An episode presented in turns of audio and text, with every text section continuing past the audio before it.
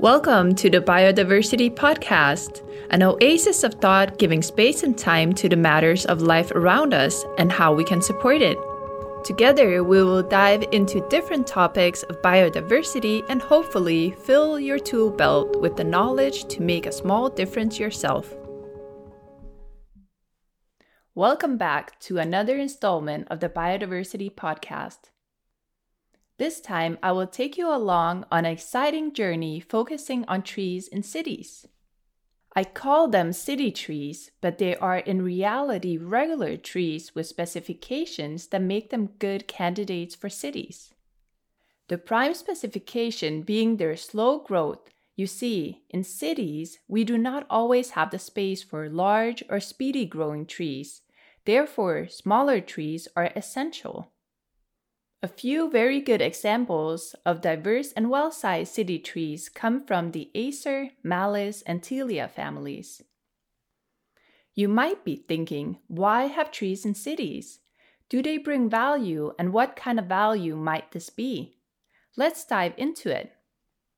Trees lower temperatures. Heat waves in big cities are no fun, and it gets especially hot the more hardscape materials we have versus greenery. Trees provide shade and trans-evaporate water, so it will always feel cooler standing beneath a tree on a hot summer day. Since trees grow big and have a considerable amount of foliage, they become automatically the biggest producers of cooling evaporated water. The second reason is that trees slow down the water seepage after downpours so the city sewers can transport the water more easily. A big root system and need for water makes trees the perfect candidates for water consumption, thereby making them one of the best natural draining systems in the world.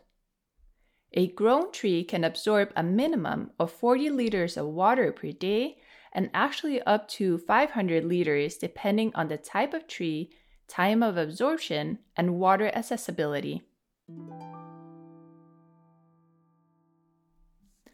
The next genius quality of trees is that they consume a lot of carbon dioxide and thereby help lower the amount of emission gases caused by traffic. What's not to like? The latter reasons are very practical cooling down, water absorption, and emission gas purifiers, but what about the role of supporting biodiversity as micro ecosystems? The more trees we have in cities, the more insects, microorganisms, and fungi we will attract, and all in the best way possible. They will help aid us with pollination, pest issues, and enrich our soil so we can easily grow more food and ornamental plants.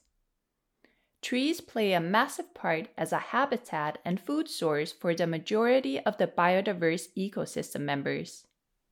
The last thing I would like to note is that trees add a massive aesthetic value to cities.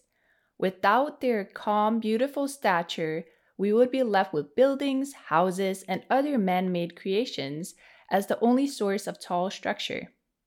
Cities without trees will become more static, uninspired, and dull with time.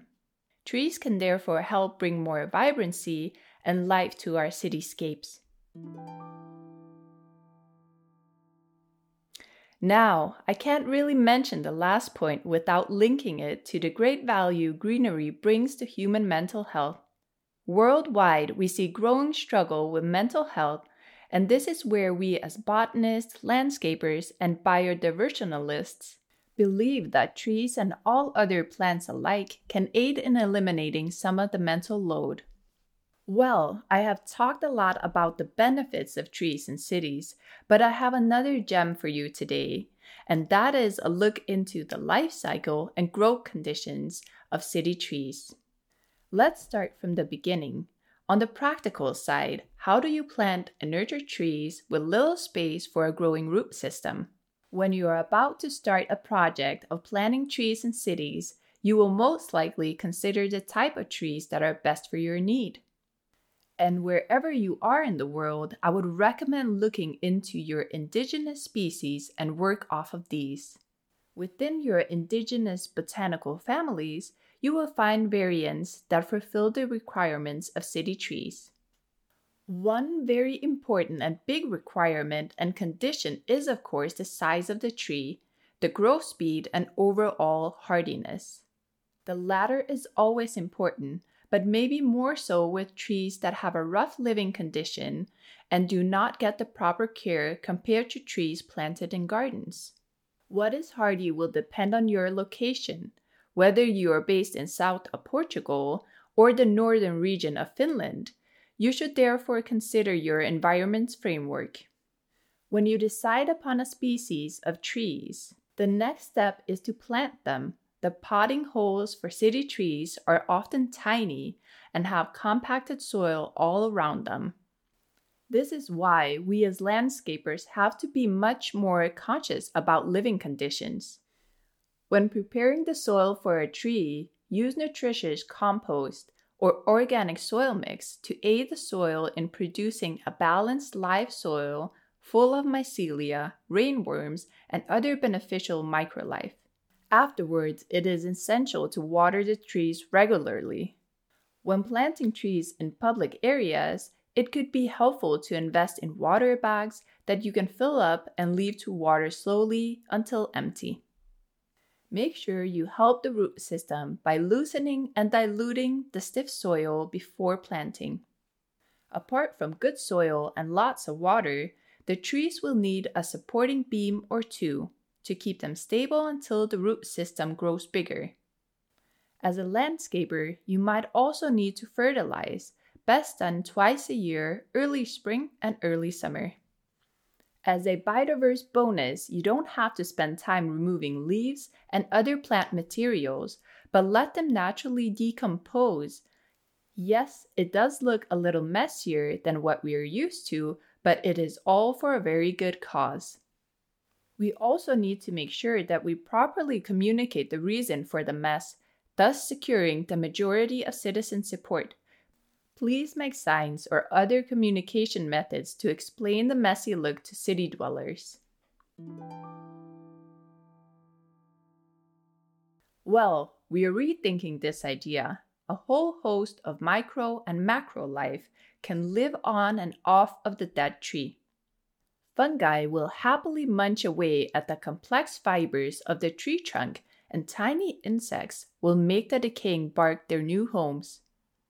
An old tree can feed and form habitats for hundreds of insect and fungi species and therefore help maintain the balance of nature on our planet.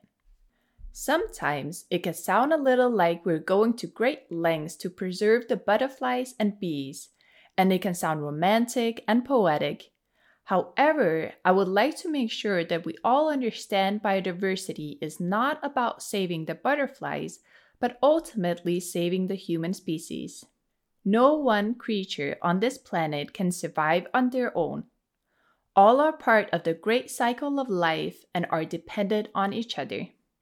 Therefore, the right conditions for butterflies and bees are also the right conditions for our survival. Thank you all for tuning in today. We hope you learn more about how trees add great value to our well being. Today, you have learned the five reasons why trees in cities are beneficial and also how to choose and maintain them in our urban jungles. This is your host, Zoe, finishing yet another episode. Until next time, stay curious and stay well. You've been listening to another edition of the Biodiversity Podcast. This program is supported by Green Academy Aarhus. Join us next time and remember you are already a part of the change we all need.